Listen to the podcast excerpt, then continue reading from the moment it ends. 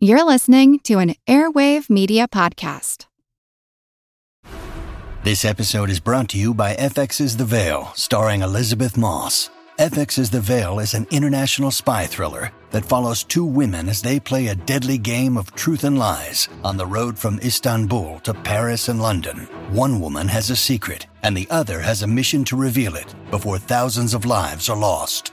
FX's The Veil, now streaming, only on Hulu.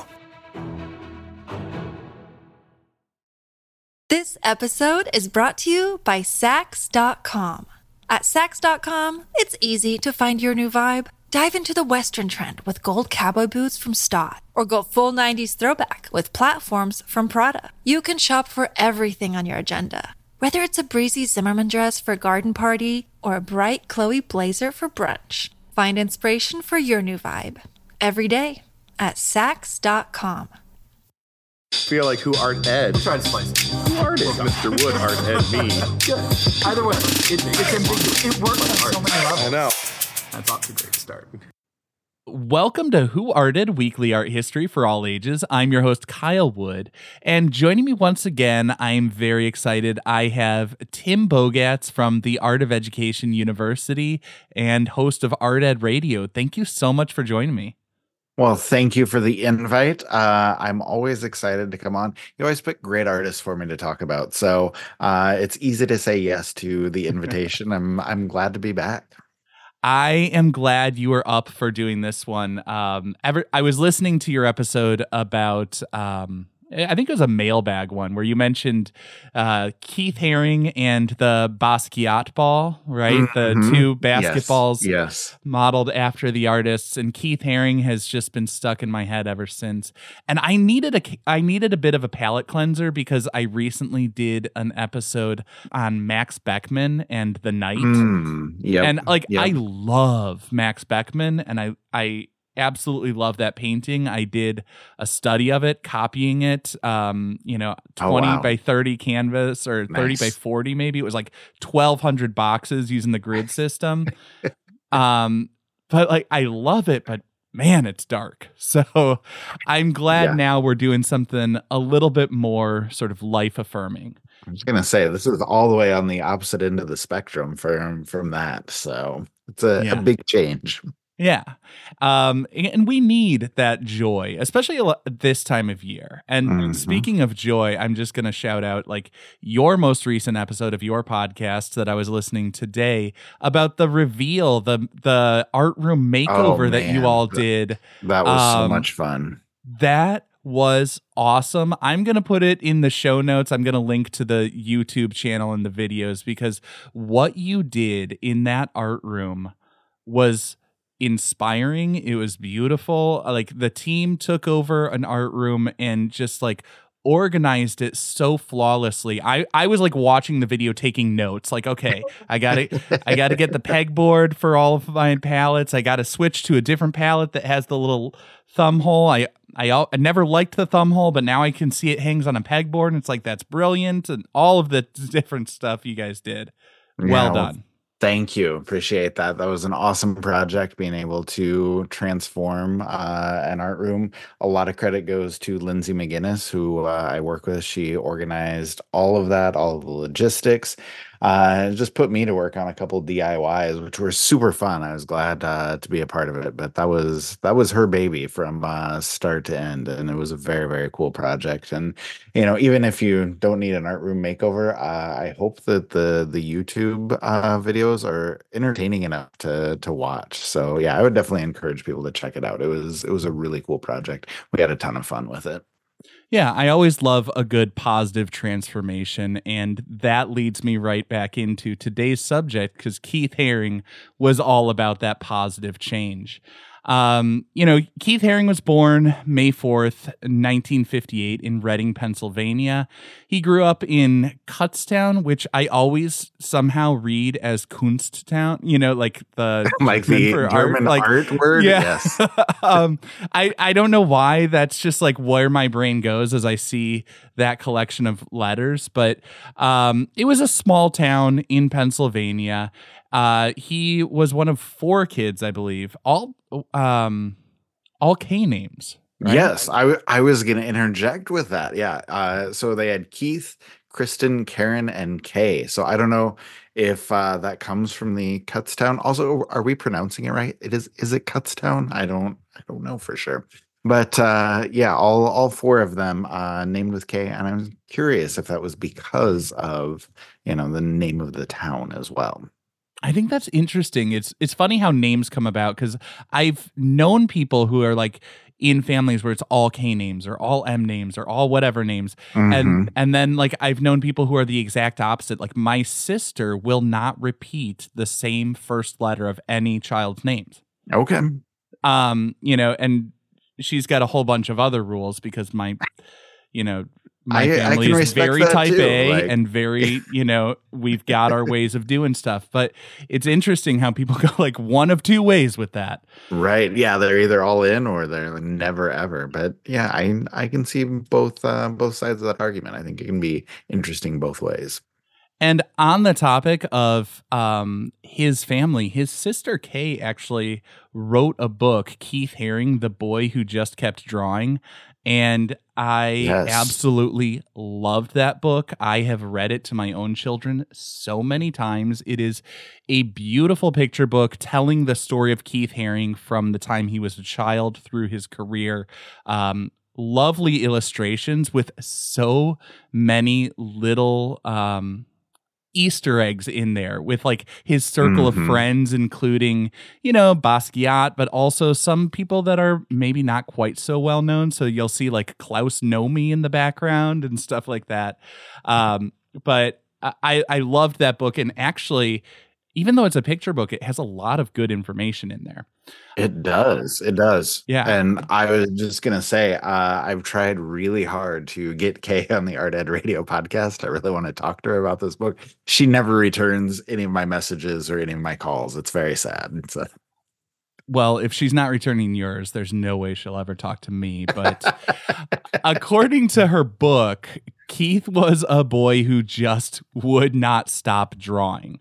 Um, you know, from an early age, he showed an interest in art. He was inspired by Walt Disney, Dr. Seuss, you know, the standard big name stuff. He dreamed of Mhm. working for Disney. And I think one of the sort of heartbreaking things I remember reading. I think it was Kenny Scharf. I'm not positive, but one of his friends in Keith's final days brought in a letter he got from Disney saying they wanted to work with him, but I guess um I guess Keith didn't initially believe it. He thought like his friends are just trying to cheer him up. yeah. And by the time he realized it was an actual offer, it was just too late.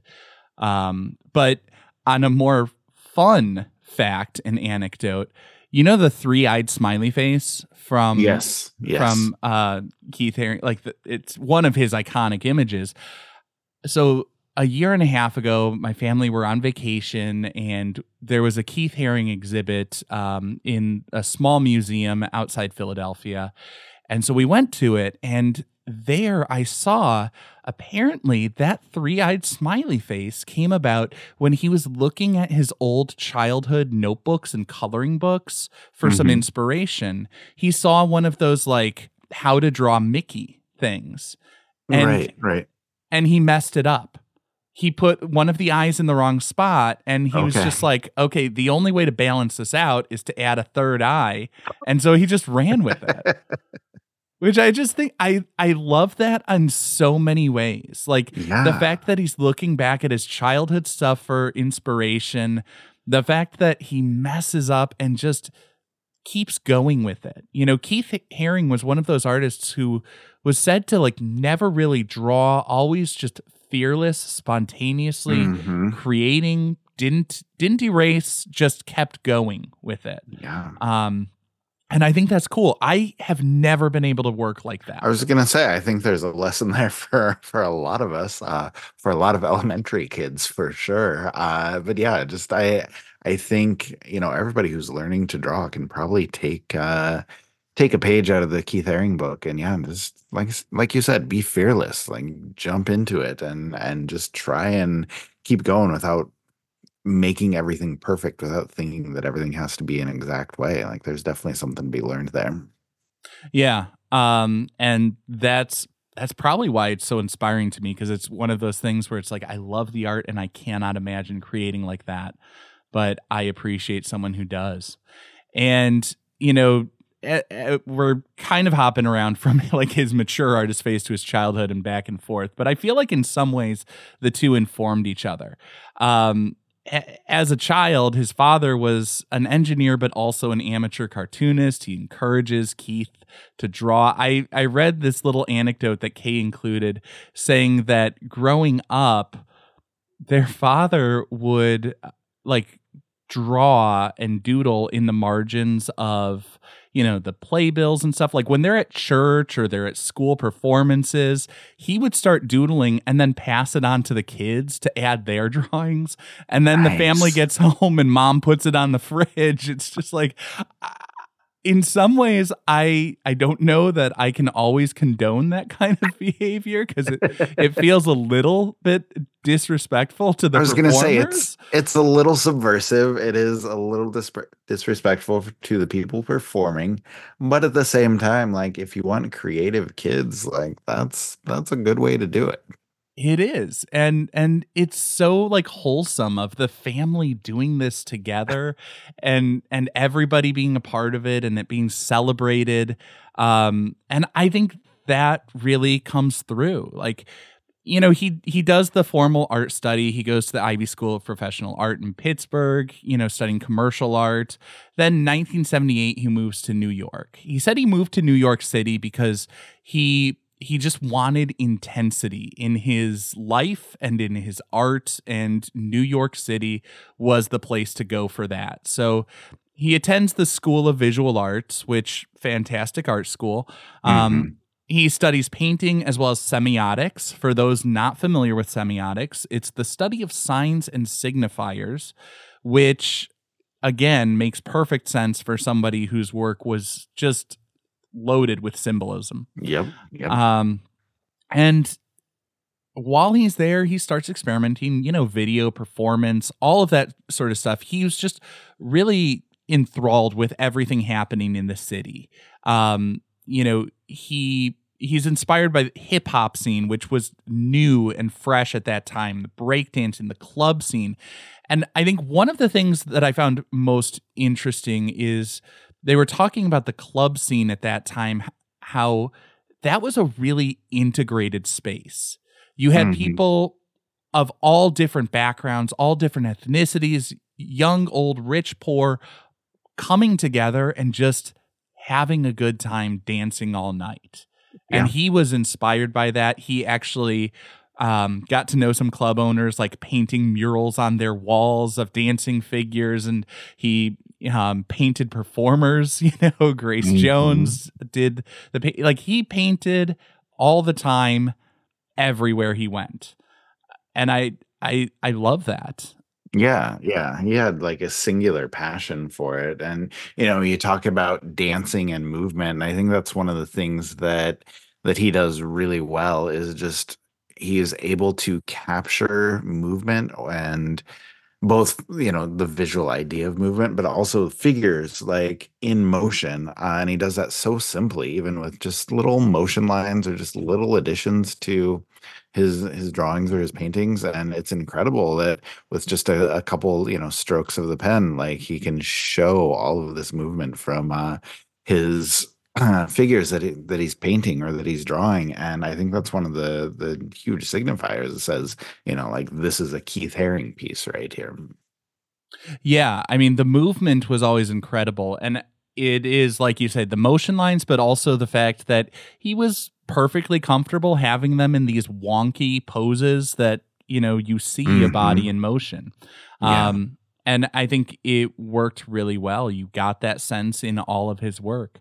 And yeah. he gained that early recognition. Um, you said the stroke of a pen. It was the stroke of his chalk marks that yes. that really got got the ball rolling. Um, I guess what would happen is in the subways, uh, you know, when they had unsold ad space, they would put up a black paper to to cover up the the old ads that were no longer, you know, being paid for. So they didn't want people to get free advertisement by just Right. having their poster hang up. And so what he would do was he would just take white chalk and draw on those black papers. It was graffiti, but you know, he found it a space that he could get his art out there. Mhm. And he continued doing that even after he was really, really successful, selling out, you know, gallery shows in a matter of hours. You know, he would pull in like a quarter of a million dollars of sales in a night, but then he would go down to the subway platform and draw on the walls because he wanted everybody, even people who would never set foot in those galleries, to be able to see and enjoy his art. And I think that's really cool. Yeah, absolutely. And I was just gonna say, it's like a, a great place for him to experiment and and try new things. And it's just, yeah, like you said, kind of where he he got his start. He formed those habits of just drawing on whatever surfaces he might be able to find. It just felt like he always came back to that. It was just something that was just sort of inherent in uh, in his work, like this need to just put his drawings everywhere that he could, and and I love that. I I love the idea of putting all of those uh, drawings out there, and then, like you said, just kind of the idea of like democratizing, like you know, getting getting art out to everyone, you know, getting art to the masses so everybody can see it. And I'm sure we'll we'll talk about that more, but um, yeah, I, I think that's an important part of of what he was doing. Yeah, and I mean, he would sort of develop his style, some of his iconography based on how people are reacting to that. Like he he would study it as simple as it seems, he was paying attention to that to to make sure that he was very deliberate in what he was creating. Um I I feel like I should on some level just for, you know, the CYA mention it is illegal. Don't try that at Yes. home Yes. because you know not everybody's going to take kindly to you drawing on on subway platforms and stuff like that although it's hard to imagine new york city police officers with all the stuff going on really caring that much about chalk drawings. That's very Um, true. in in interviews I saw he said some of the cops would would actually like wear his buttons. Like they liked what he was doing. They would they would see him and kind of high five him. But he he did also tell a story about getting arrested doing it. Sometimes he would get like a $10 fine. He said at least once he was arrested brought downtown and he's he t- says the person behind the desk starts looking at him like what could this nerd have done to get himself arrested here? Like with everything going on. And and you know he explains like oh yeah i was tr- you know making these chalk drawings or whatever.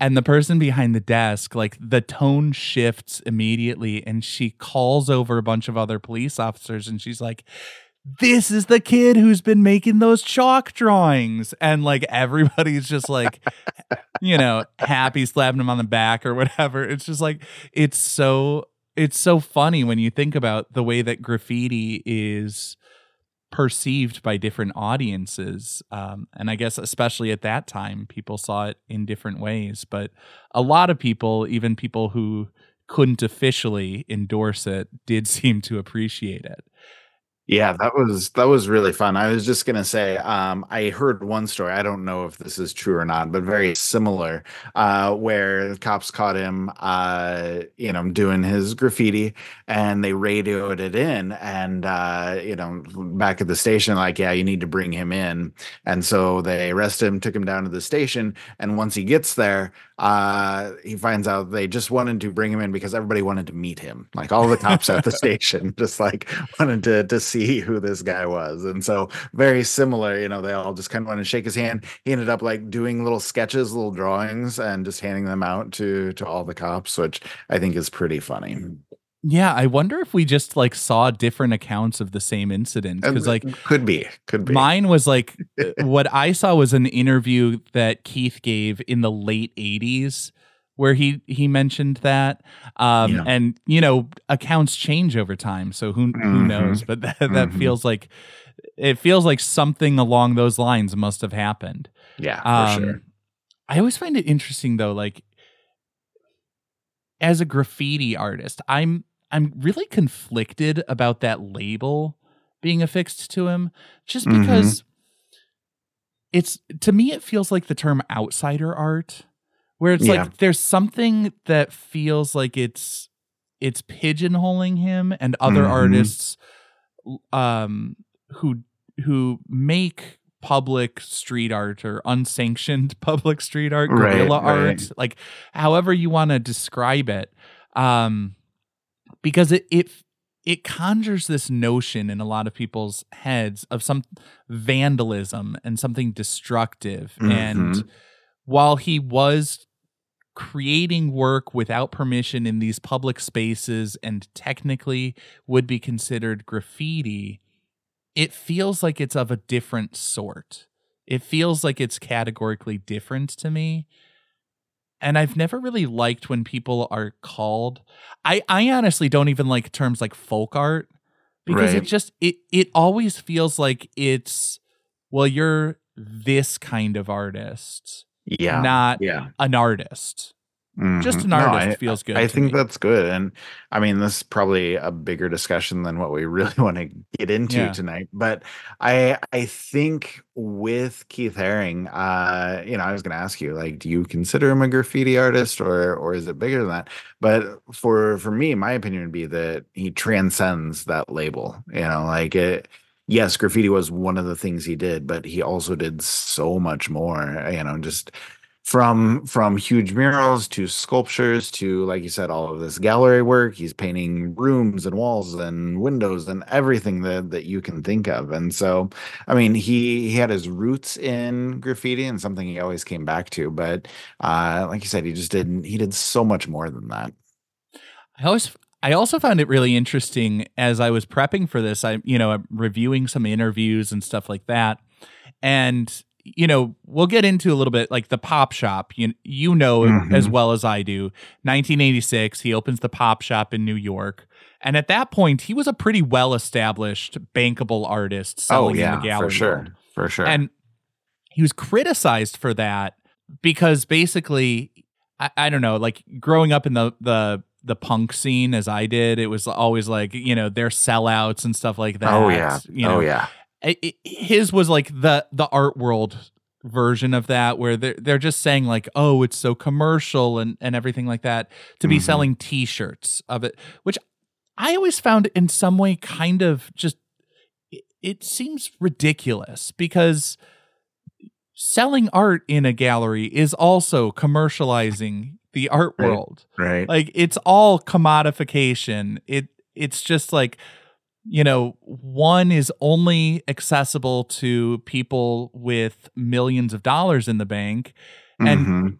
keith's whole thing was art is for everyone. And yes. even if you can only afford you know a $20 poster or a $1 sticker um heck he would even print thousands and thousands of copies using his own money and give them away for free Mhm. wanted art out there for the people and i i felt like in some ways it was the exact opposite of that selling out commodification all of that Right. like he said in his in his interviews that like if i wanted to just make a bunch of money i wouldn't spend time on these low dollar sales like right right. Yeah if he can sell stuff for six figures like there's no reason to you know be be selling those $20 t-shirts. But yeah i think you're right and i think it, it comes back to that idea of democratizing art of of creating art for everyone. Um because yeah he used to just walk around and like if people recognized him you know he would do a little like drawing from tear out of his sketchbook and then they have a keith haring original you know just do that for people on the street which i think is is spectacular. Um but I, I was gonna draw the connection because I was thinking about this uh, while you're talking with uh, Felix Gonzalez Torres, uh, Mm. who was very much also about democratizing uh, art, and I I believe you have a podcast on on him from back a few years ago. But uh, he did the the giant pile of candy in the corner of the room, uh, which you know everyone who comes is welcome to a piece of candy. Or you know he would do prints and like Keith Haring, you know he'd do printmaking. He would have a thousand uh, you know prints in the gallery, and he would encourage everyone to take one and then you know all of a sudden like a thousand people have an original felix gonzalez torres print which I, I think is spectacular because you know there there's probably not a lot of other ways for them to to get one of those. And you know just because you have more money doesn't mean that you can appreciate art more or appreciate it better. Uh, so i i really love this idea. And like you said i i think with the pop shop, uh, you know, he's accomplishing uh, a lot of those goals of of bringing art to everyone. Yeah, and I 100% agree. I loved I think this is why Keith Haring has long been one of my favorite artists because it's so positive, it's so accessible and like one of the things that I have found in studying art history is it feels so often like every artist is in some ways like rejecting the movements that came before them and everything mm-hmm. like that. Mm-hmm.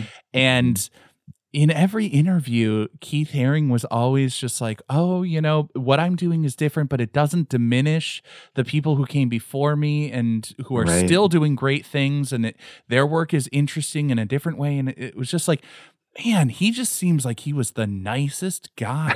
Yes. Yes. Um, absolutely but not fluffy, not like, not naive.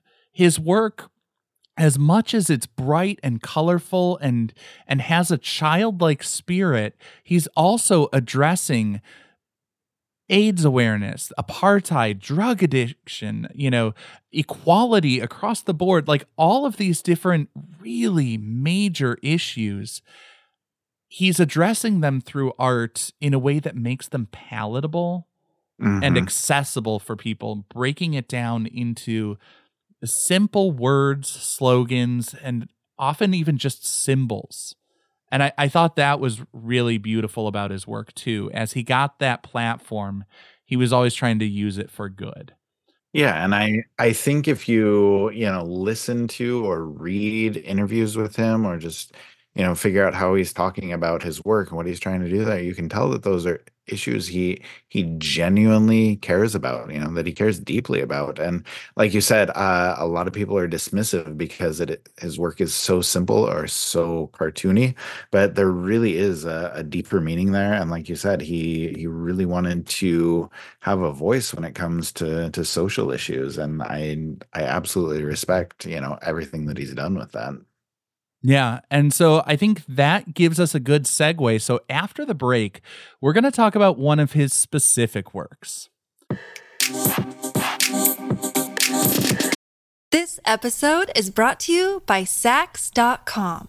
At Saks.com, it's easy to find your new vibe. Dive into the Western trend with gold cowboy boots from Staud, or go full 90s throwback with platforms from Prada. You can shop for everything on your agenda whether it's a breezy Zimmermann dress for a garden party or a bright Chloe blazer for brunch, find inspiration for your new vibe every day at Saks.com. Your brain needs support, and new Olly Brainy Chews are a delightful way to take care of your cognitive health. Made with scientifically backed ingredients like Thai ginger, L-theanine, and caffeine, Brainy Chews support healthy brain function and help you find your focus, stay chill, or get energized. Be kind to your mind and get these nootropic chews at olly.com. That's O L L Y.com. These statements have not been evaluated by the Food and Drug Administration. This product is not intended to diagnose, treat, cure, or prevent any disease. Look, Bumble knows you're exhausted by dating. All the must not take yourself too seriously and 6 1 since that matters. And what do I even say other than hey? well, that's why they're introducing an all new Bumble with exciting features to make compatibility easier, starting the chat better, and dating safer. They've changed, so you don't have to. Download the new Bumble now. Now we're back, and once again, Tim Bogatz from Art of Ed uh, and host of Art Ed Radio. Thank you so much again for joining me. And we've got Keith Haring's, I, I think it was officially untitled, but I've always just referred to it as DJ Dog from 1983. Well, I mean, it it is a DJ dog. Like, I mean, you know, we can call it untitled, but everybody knows this is this is the DJ dog. So, what are you seeing here? What's jumping out at you with this one? Well, I mean, like we just talked about, very simplistic work. Uh, you know, there's a dog standing up. He's got his two turntables because he's a DJ. Uh, very simple uh, as far as the colors. Okay, the the dog is yellow, the background is blue, uh, the turntables are green, and the vinyl is red. He's also got uh, a red vinyl uh, holding in his hand. He's ready to switch one of his vinyls up, and as we talked about earlier with the motion lines, they're all over the place. So you can see the the record spinning. Uh, his arms are moving, and his uh, his voice is coming out. He's barking, uh, and you can see all of that through the motion lines. So black outline, black motion lines, and uh, kind of a black frame uh, around everything to to hold it all together. Yeah, and I mean that heavy black outline that was characteristic of so much of his work, Mhm. um, which obviously is in some way owed, owed to the cartooning that he grew up on. I I find it interesting the color scheme here, and I know there are lots of different versions of this with different color schemes, but he's essentially putting together complementary pairs. You know, we've got the Mhm. the yellow and the blue, the red and the green. It's really high contrast, and that's the first thing that that jumps out at me is it's like it's the visual equivalent of almost yelling at the the Yes. viewer. Um, it's in some ways a loud image because it's it's very high contrast, and I think in some ways that's the point. Um, as I look at this, you know the the dog was one of his recurring symbols. Mhm. Um, we see that all over the place, and particularly the barking dog was almost a symbol of sort of distrust or you know calling out or calling attention to or ri- sounding the alarm of some Mhm. sort. I know like my dog barks at every passerby. Right. it's it's a serious problem. But um I, I think it's an interesting combination of the dog barking and the turntables the dj i mean keith haring loved hip hop from the earliest days he was really inspired by breakdancers and hip hop. And there were certain DJs that he followed through through the clubs like um oh the name is escaping me but the, you know the early pioneers of that house music he was really inspired by that. And often at gallery openings he would have a DJ there um just center of the gallery bringing that vibe and that movement and that energy to his exhibitions which is not typical of any gallery No, openings I- I've been in. No, I was just gonna say he does a great job of sort of bridging the gap between the normal uh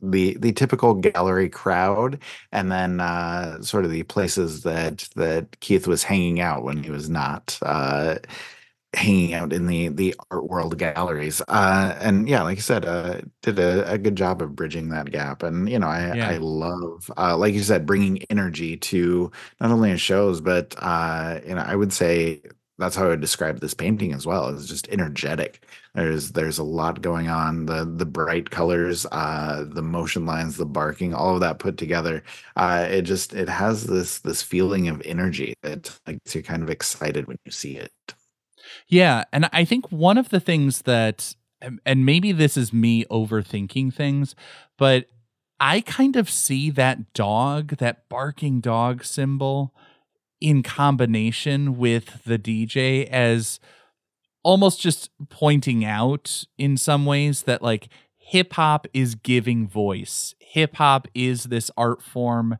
that is speaking and and speaking a truth that's maybe not recognized by other people or appreciated by other people. It's giving it's raising these voices. hmm You know what I'm saying? Especially back then, because he talked very often about the importance, the significance of lyrics in hip hop and and these performers and and the aesthetics that they adopted and and connections to um, statements about apartheid and all these other bigger, broader global issues. And I think it's really important to recognize that like a DJ and a dog and a cartoon figure on some gut level it's fun but there's something more behind it as well Yeah, this is this is one of those times where I just love to hear from the artist because you and I are both sitting here thinking about like, you know, what does this represent about the broader world? What can this tell us about, you know, New York City in the 1980s? What what kind of a story is it telling? What what bigger issues does it speak to?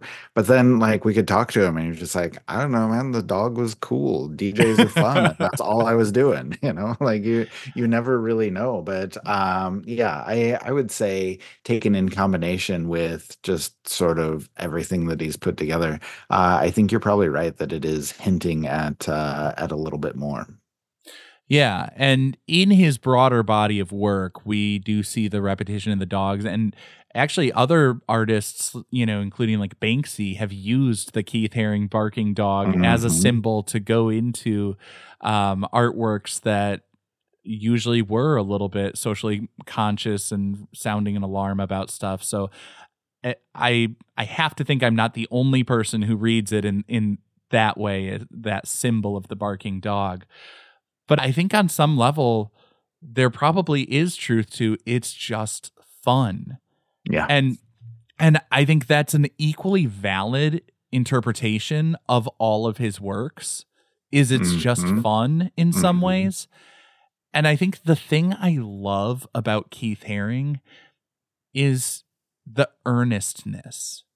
The way that he would embrace fun and just joy of the creation, of the art, of the aesthetic, you know, because I, I think sometimes people can look at fun as sort of shallow, hmm but like little joys, that's kind of what gets you through the day.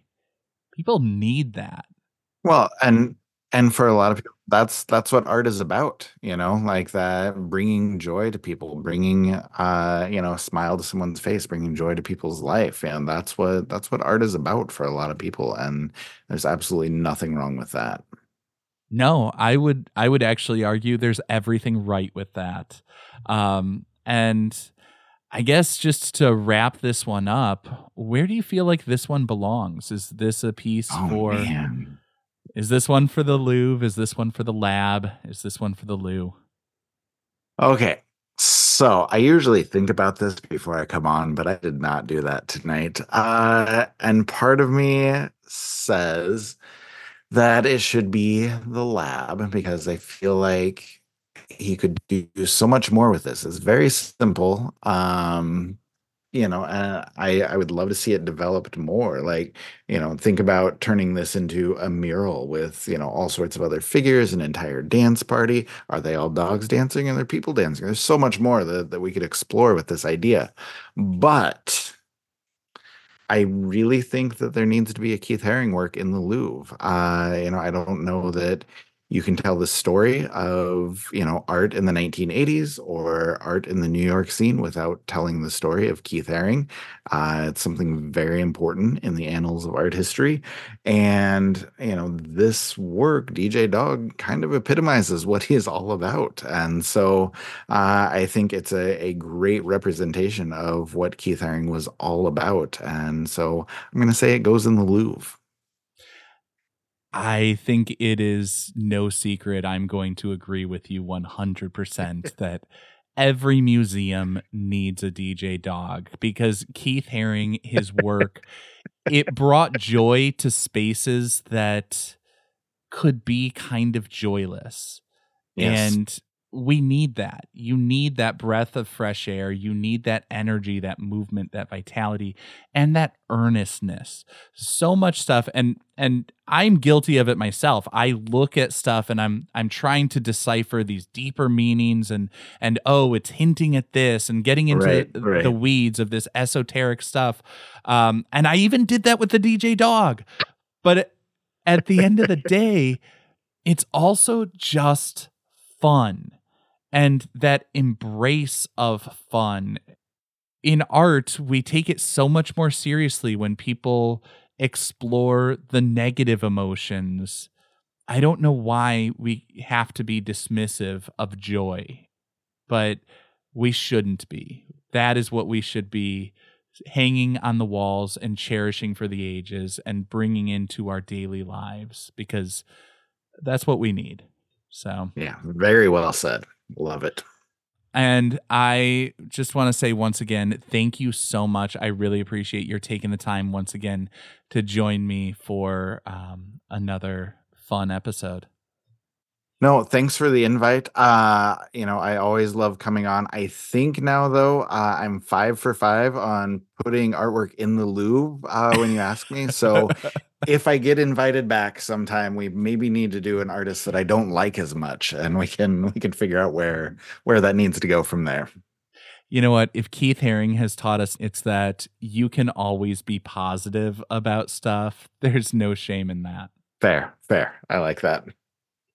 Thank you. Thanks, Cal. This concludes this week's episode of Who Arted, part of the Airwave Media Podcast Network.